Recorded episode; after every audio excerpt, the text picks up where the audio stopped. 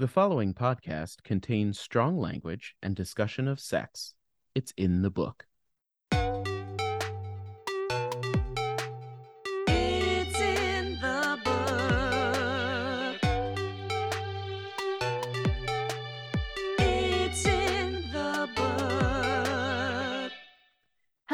Hello, hello. Welcome to It's in the Book, a queer Bible podcast. My name is Jay Sylvan. My pronouns are they, them, there.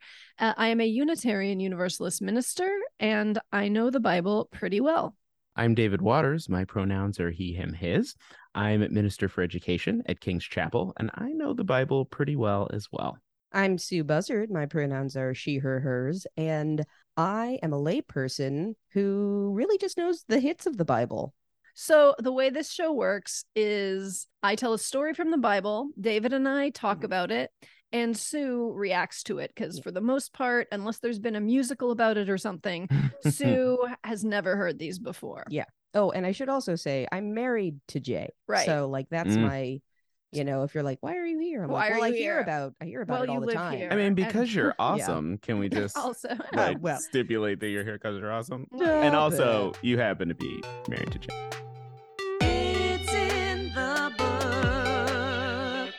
Previously in the Bible. So Joseph, who was Rachel and Jacob's son, was Jacob's fave, and he had a special dress that he wore that showed his favored status. He also had very transparently metaphorical dreams about all of his family bowing down to him and told his brothers about them, and they fucking hated his life. Mm. So one Hated day, it. hated him so much. So one day they were out, all the brothers were out tending the sheep, and Joseph shows up and they throw him into a pit and then they sell him into slavery to some Ishmaelites or some Midianites. The reports vary. And then they dip Joseph's special dress in goat blood and show their father, Jacob.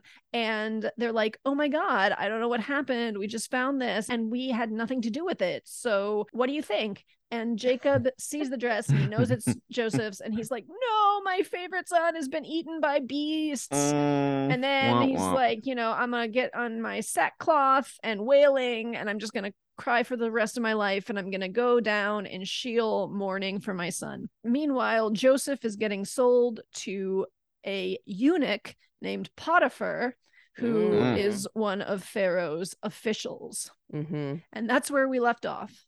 So excited. Great, great songs come out of all of this in the Andrew Lloyd Yeah, Webber musical. I love it. Well- Great songs come out of all this. Well, I don't actually think Andrew Lloyd Webber wrote a song about what we're talking about today because this is an interlude. Oh, Dun This dun is- dun. Yes, this is not about the story of Joseph. This is sort of shoved in there, and it actually go it, it's sort of like a zoom out too because this is a story that takes place over the course of many years Mm. So okay. but it's all about judah Oh, okay. Well, that's important. this is the story about judah his daughter-in-law tamar and some hijinks that go on oh, those oh, the hijinks. the We Bible love hijinks. The hijinks. This is one of my favorite stories, definitely in the book of Genesis, possibly in all of the Hebrew Bible. And it is one of those that there are generally not a lot of like, you know, songs written about. Like there's no veggie tales for this one. I would I would be willing to bet. so Sue, what do you know about any of this? About Tamar, not David's daughter, but the other Tamar, or about holy sex work in the Bible or about Judah? Uh, I know less than nothing. All I know is that Judah is a person in the Bible and is one of Joseph's sons, right? Yeah. Yeah. Yeah. He's that's the it. the fourth son of Leah Yeah. and the fourth son of of Jacob. Yeah. That's it. That's all I know. Okay. So let's get into this. Judah, son of Leah. Mhm. So remember Joseph is son of Rachel. Mm-hmm. Judah is a son of Leah. He leaves his brothers, it says. The last thing we saw was them selling Joseph off to, to Potiphar. It says Judah leaves his brothers and takes a wife named Shua, and they have three sons. And their sons' names are Ur or Er, Onan, and Shelah. As I learned it, Judah, who is the fourth son of Leah and Jacob, is now sort of de facto the firstborn Mhm. because Reuben kind of forfeited his spot as the firstborn when he banged his dad's concubine, Bilhah. Did we miss this? It was in the episode with Dinah, but it got very overshadowed because of the Dinah story. Makes sense. It was Yeah. like one line.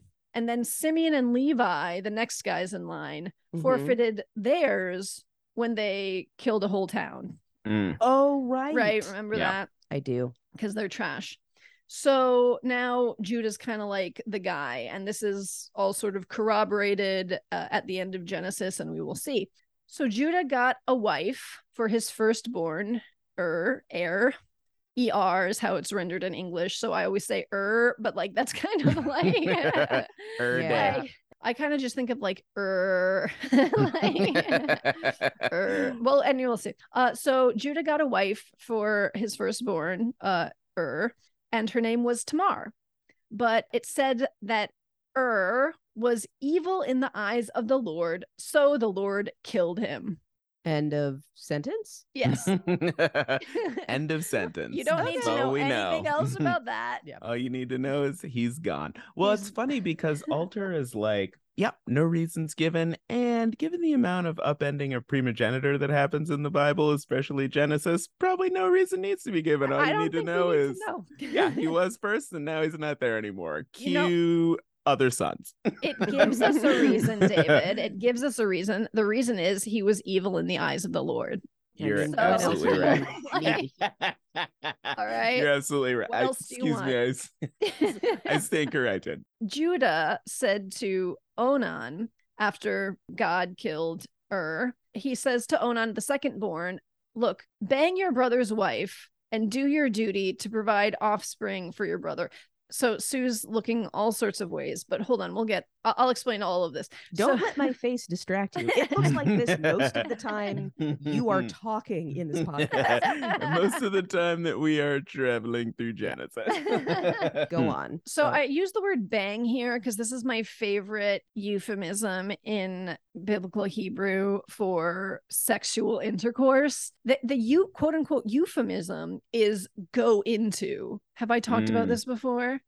no, and I'm glad you haven't because that sounds gross. It's just go into your brother's wife. Mm. So I like to render that bang because to me it feels very like That listen, eh. that's a visual. It's a visual. Nobody one. needs it. So um he's like bang your brother's wife and do your duty to provide offspring to your brothers. So what this is is referring to a law in Deuteronomy that says if a married older brother dies, his younger brother needs to impregnate or should rather if he's doing his duty should impregnate his wife and the children or at least the firstborn will technically belong to the dead brother in order to continue the firstborn's line. Okay, whatever you need to do. Okay. So that was like the way they worked this out. But it says that since Onan knew that the child wouldn't be his, whenever he banged Tamar, he spoiled his semen on the earth. So he like pulled out or whatever. Oh, okay. It says the Lord was not happy about this, so he killed him too. Nope, nope, nope. Can't do it. Lord is like, uh, you do not use the rhythm method when I have a vision. Yeah. So okay? so I will say, right? Like That's- that's cheating. you know how like you know how like Rhythm the, the. Christians some of some Right, of yeah. them some of them are like Some oh you're yeah. supposed to use the rhythm method and you're Mhm. supposed to use natural birth control or whatever because God's into it. I'm like clearly God is not into it. Mm, Like Yeah. it- It- it is yeah. literally in the Bible that God killed a Mhm. dude for for Yeah. pulling out early. Mhm. So also this is where we get the uh now archaic term onanism, which weirdly was used to mean masturbation, I think.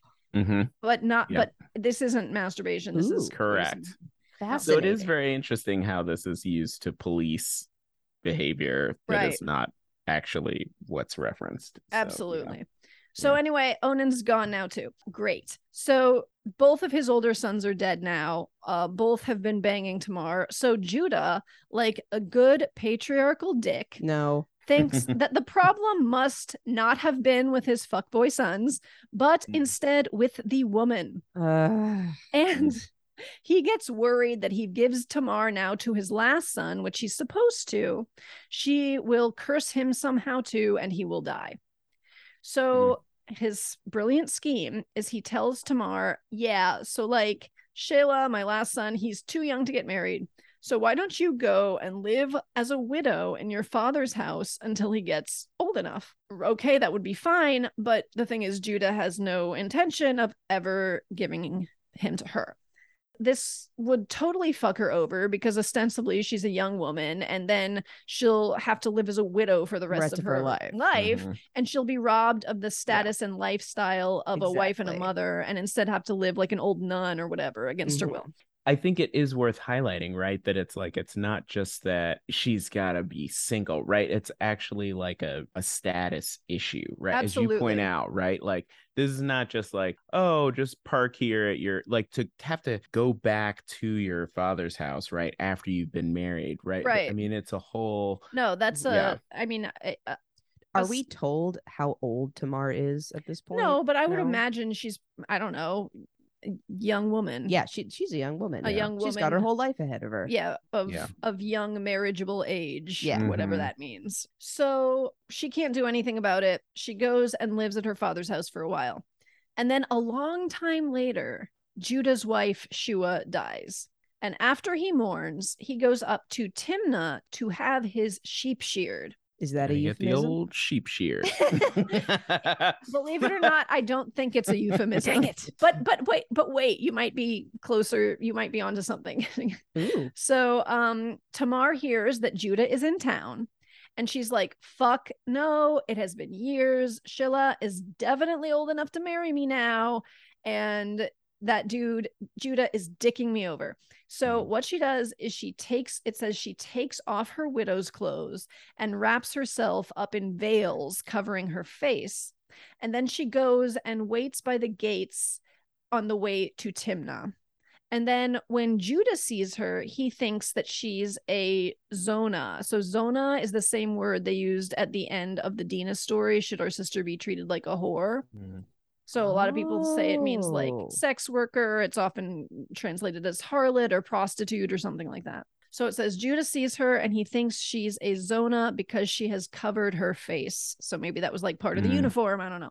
yeah, Hmm. it's the dress code. it says he does not know she's his daughter-in-law he doesn't recognize her and he goes up to her and says hey please let me bang you go into you and she says well what do you give me for sleeping with me and judah says i will send you a kid from my flock now this is very funny in english the because of what happens but the pun doesn't work in hebrew Oh, so so he says, uh, I'll send you a, a, a goat from my flock. Mm. And she's like, Hey, I'm no dummy. Give me your staff and seal as collateral until you send it. Because how am I going to trust you? She's a professional. Mm. So, and he's like, Okay. So he gives her, her his staff and his seal as collateral. And then they do it. And it says she gets pregnant and she goes on her way. And then she takes off her veil and puts back on her widow's outfit. Yeah. gotcha. yeah. And then Judah, honest man, he tries to send his friend to her with the goat that he promised, but his friend can't find her anywhere. And he goes around and he asks the locals, Hey, where's the Kedisha that hangs out by the gates? And they're like, There isn't one. What are you even talking about? So here it uses the word Kedisha instead of Zona. Uh, and Kedisha literally means holy one, but it's also another word that is often translated to prostitute or something like that. Mhm. We'll go back and we'll talk about that later. okay. So Judah's friend is like, I couldn't find her, and the locals say she doesn't even exist. And Judah is like, Well, I tried to send what I promised, but we couldn't find her. So just let her keep my staff and stuff, and we won't be held in contempt because at least she's got my staff. Three months later, Judah gets word that his daughter in law Tamar has been quote unquote whoring around using the word zona, zonaing mm. around, and is pregnant from her zonaing. What? I know. So Judah, like a good patriarchal dick, says, bring her out so she can be burned. okay. but As she was being brought out, she sent a message to her father in law Judah. And the message says, I am pregnant by the man who owns these. Look familiar. dun, dun, dun. and she sends him the staff and the seal, etc. And she's like, Do you recognize these? Remember these? Did you Uh-huh. forget something? and um it's funny because the the phrasing is very similar to when they're like do you recognize your son's cloak to jacob for joseph so it's Oh, you know so now and and that was judah doing that so now the A lot of deceiver has become echoes. deceived Yeah. I love and the kid earlier, right? That so he pays her with a with a kid yeah is also the echo of right the kid that they the slaughter little to to you know. Mhm. So it's all these little echoes in this sort of story Absolutely. that's sandwich. So Judah, at that point, to his credit, realizes what has happened and says, She is more righteous than I am. After all, I didn't give her to my son Shelah. And it says then he was never intimate with her again. A little side note telling us that he did not Mhm. bang her anymore after that. Uh, By the way, he's not into that. and- Yeah. and then it said, when the time came for her to give birth, there were twins in her belly, Oh, just like Rebecca. Remember? aw. Remember that? I do now. Uh, and it says, when she was in labor, one put out a hand, one of the babies put out a Mm. hand, and the midwife tied a red cord to that one to mark that that one came out first. But then it drew back, and the other one came out. Mhm. Sneaky. I mean, it's never gonna be the first one. It's never gonna be the first one. You We might as well have just to it. kept your hand in there. Don't be so eager, okay? Exactly. Haven't Uh, we learned by now? and it says uh the one that actually came out first and snuck snuck his way out is called Perez and the one with the red cord is called Zerah.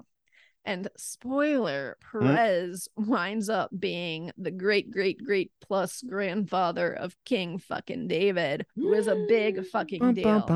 So this is just like Rebecca was the mother of the nation of Israel, of the youngest twin who kind of usurped. Tamar is the mother of the descendant of the king of Israel, who is the youngest twin and kind of usurped. So it's just like, again, those echoes of blah, blah, blah, blah. And it doesn't really say anything else about that, but ostensibly Tamar lives a fine life. The end. wait, wait, that's it? Uh, that is that is the story. How do you feel about it before we go into some final thoughts? I like it.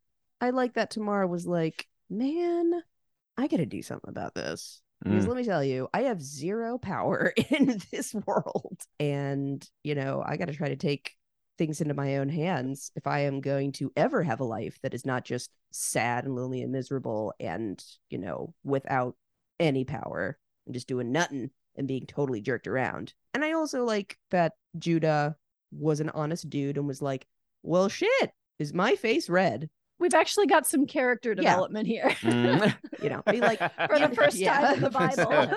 so, okay, final thoughts. I'm going to talk a little bit about these words, zonah and keddashah. So, zonah, again, a word that was used at times for Tamar here, was also the word that the shithead brothers use for Dinah at the end of her chapter, where they say, Should our sister be treated like a whore? Also, and this is looking forward to the book of Joshua, it's what this character Rahab is called, who helps out some spies who are going into Jericho.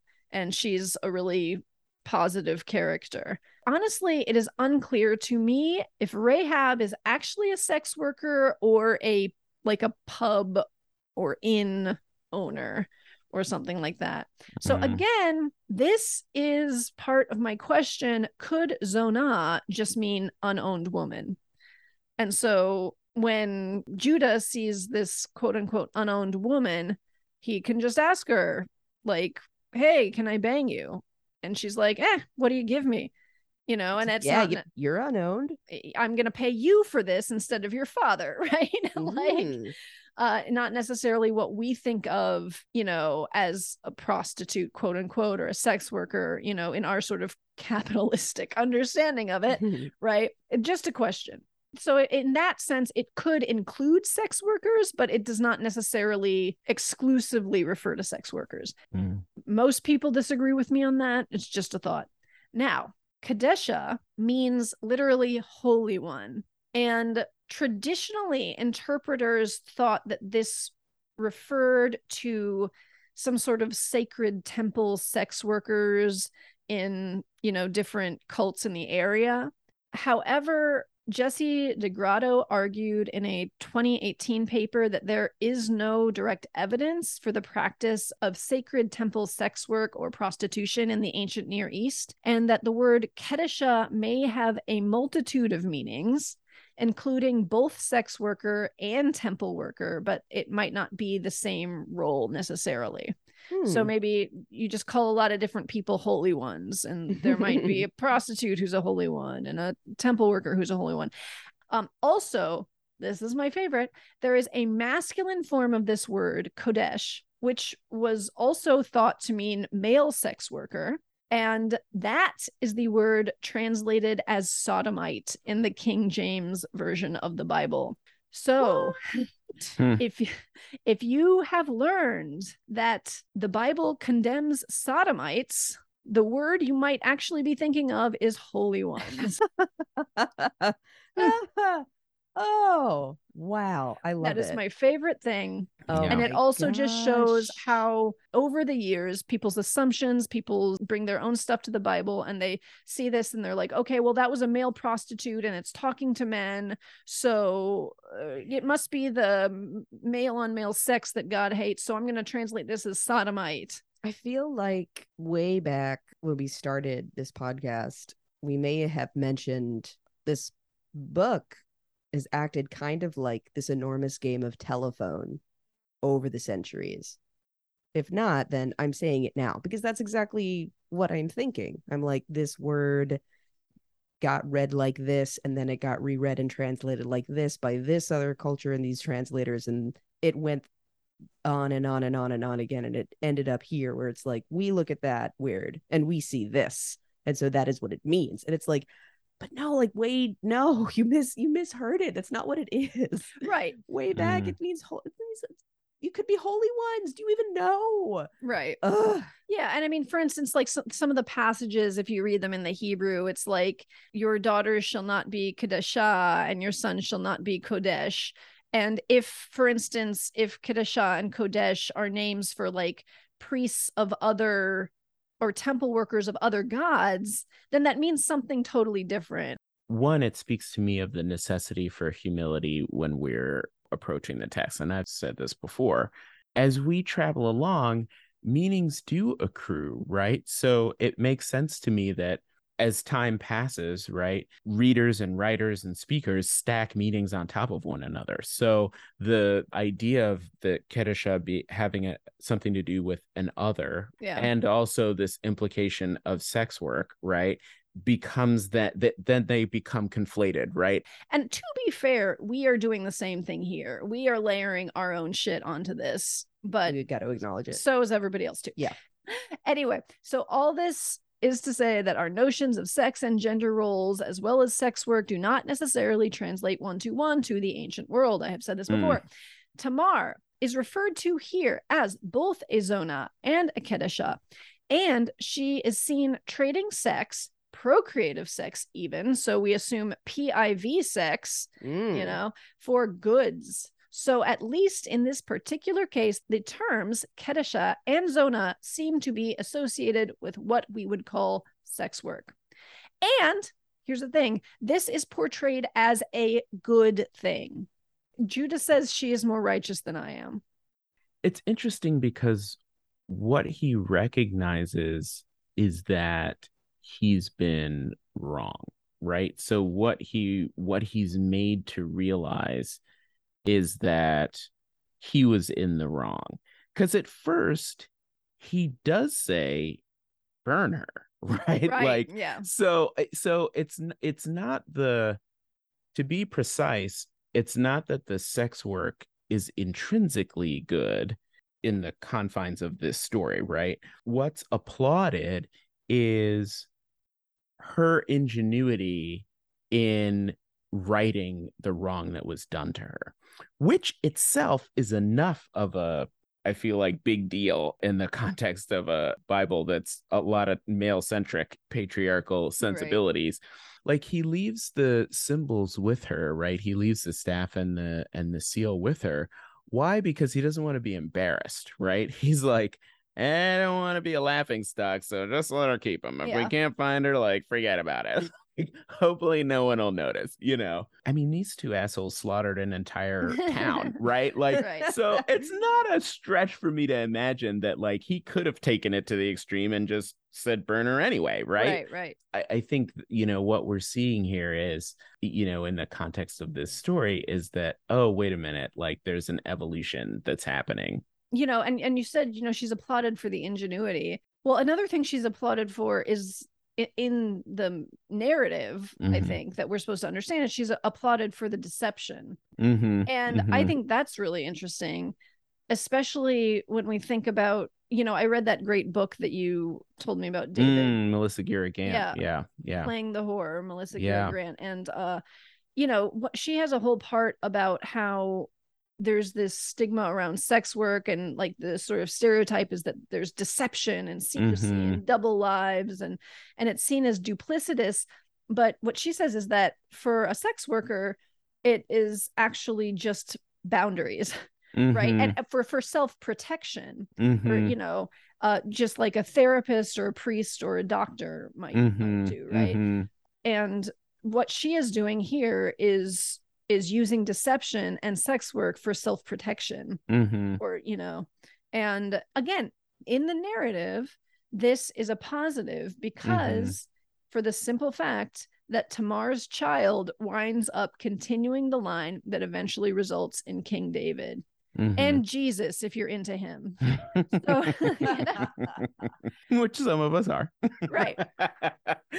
so her sex work and deception here again here is very much a good thing Hmm. and i'm glad that judah learns from his bullshit we don't Mm. see a lot of that in the book of genesis although Mm, we see it more and more as it goes on right mhm. like we Mhm. saw we saw esau sort of learn from his mistakes we see this happen and as we as we get towards the ends with joseph and his family there's going to be a lot of Mm, reckoning mhm.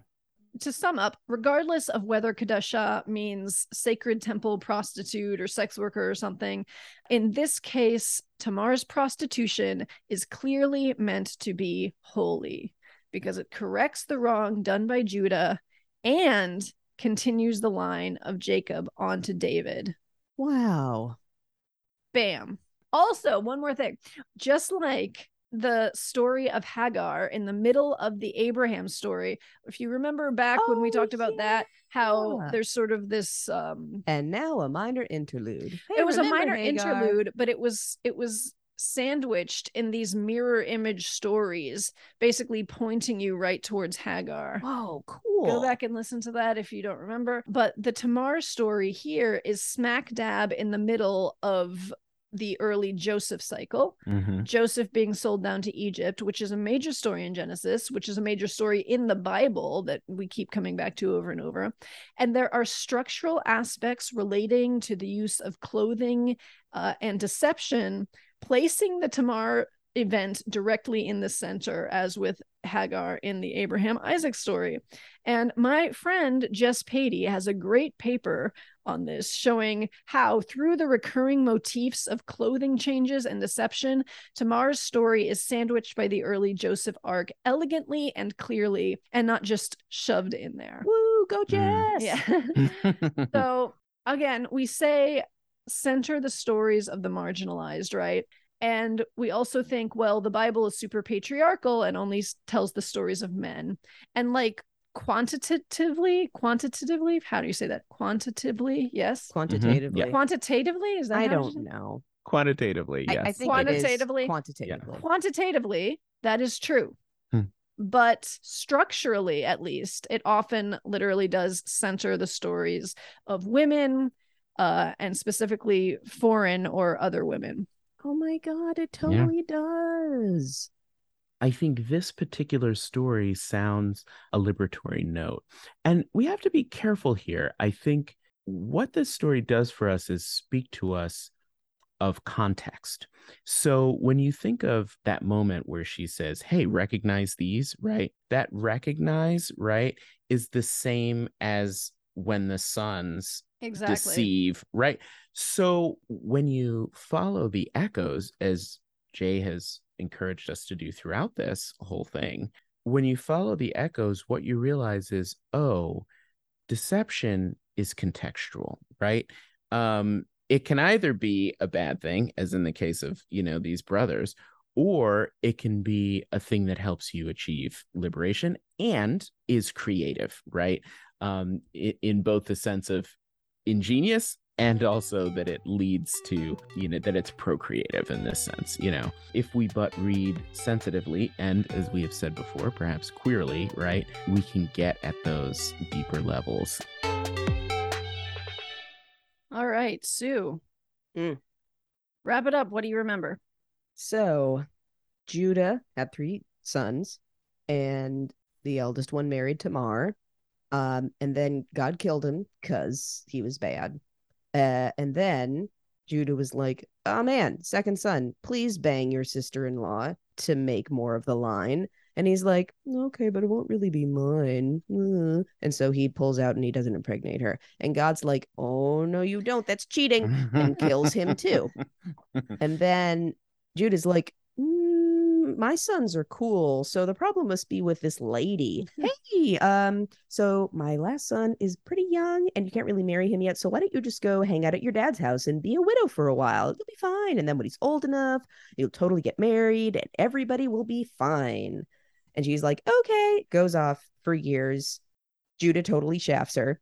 Later, later, later. In more ways than one. Ayo. Hey. wow wow Judah do- has to do some he has to go see a guy about a sheep. Uh, so Tamar hears about this and is like, "Oh, mm, Judah, you, I'm gonna get you. You can't leave me here to just be a lady that can't do anything with life." And so she dresses herself up and disguises herself and wraps her face in veils and is like, "He'll never recognize me." And Judah comes into town, sees her at the gates, and is like, "I want to hit that." Goes up and says, Hmm. "Hello, may we bang?" she says, What is your price? And he's like, uh, A sheep. And she's like, "Mm, I don't think so. You can't fool me. Give me your thing as collateral. And by thing, I don't mean your penis. I mean that staff. he's like, Okay. And then they bang. She gets pregnant. Later, he's like, Hey, I got to pay this uh, lady that I banged for banging. Um, buddy, go into the town and, and see if you can find this person that I banged. And he goes in and he's like, Hey, where's that uh, that holy one that used to hang out by the gate? And they're like, Nobody's ever been at that gate. That gate's been closed for 40 years. Thank you. That's where else I was going. Um, uh, but his buddy comes in and is like, "Hey, where's that holy one that used to hang out by the gate?" And there's like, Psh, "There's a holy one who hangs out at that gate." And he's like, "Uh oh." And he's like, uh, Judah is like, eh, "Well, I tried to pay her, but I guess it didn't happen." And then later, Tamar gets is like super with child, and people get word back to Judah. Word gets back to Judah. Judah's like, "What? You got banged? This is totally lame. You weren't supposed to do that. Kill her." And he's like, and she's like, "Okay, but before you do, here's a little package." And um, so the dad of my kid is the former owner of these things. Spoiler alert: it's you. Um, he's like, "Well, shit, you got me. Uh, don't kill her." And you know what? You're okay, Tamar and they all lived happily ever after. And Tamar Aw. had twins, and one of them would go on to be the descendant of King David and ultimately Jesus, which I think is actually really super cool. It's kind of racking. I, I'm kind of reeling, Yeah, I thinking mean- that this story here at this moment, with all of its content, with the holy sex work, connects to Jesus Christ. She's listed in the genealogy in the New Testament. Well, cheers to you, Tamar, Mhm. for demonstrating excellent fortitude and use of your resources and skills the best way you can. It's in the If they did a Veggie Tales of this story, what If vegetable they did a veggie do you think- Tales. would you what veggie what veggie would Tamar be represented as? I was Hmm. thinking sharp, crisp Maybe she'd be a Bok choy? kohlrabi. I don't know. Ko- Kohlrabi, A kohlrabi. gross. Wow, David, Wow. sorry how Oh, you wow. about Did I hurt wow, what like Are you like Listen, mean, listen, I- look, David. the Are you like- kohlrabi doesn't need me to defend it. I'm just like it's we were talking about others, right? And like the, it's like the it's sort of a weird like alien looking fruit. But Yeah. then, like when you peel it, it's crispy and delicious. That you were like crispy and delicious, and a kohlrabi is crispy right. and delicious. All right. David, you are allowed to have an opinion about the kohlrabi. I am just going to tell you, for months and months and months on end, we got a Boston Organics box that was just like, whatever vegetables Oh. you got, and they're like, uh, we got kohlrabi. Kohlrabi and Wow, Jerusalem okay. artichokes And I all was winter like, long in That's Boston. And I was like, funny. so- I'm gonna tell you, like before Blue Apron, I never encountered a kohlrabi at all. So I find it very interesting that this like co-op was just sending you oodles and oodles of kohlrabi. You know, Yeah, because I think it's you know why, too. David? You know why you've never heard of it? Because it sucks. and nobody wants it. And the only people who That get it so are the funny. people who like signed up for the Boston Organics Dogma Mm. box, which was all local produce Uh-huh. with no like substitutions. Yeah. And all winter, all you could get was kohlrabi. Mm.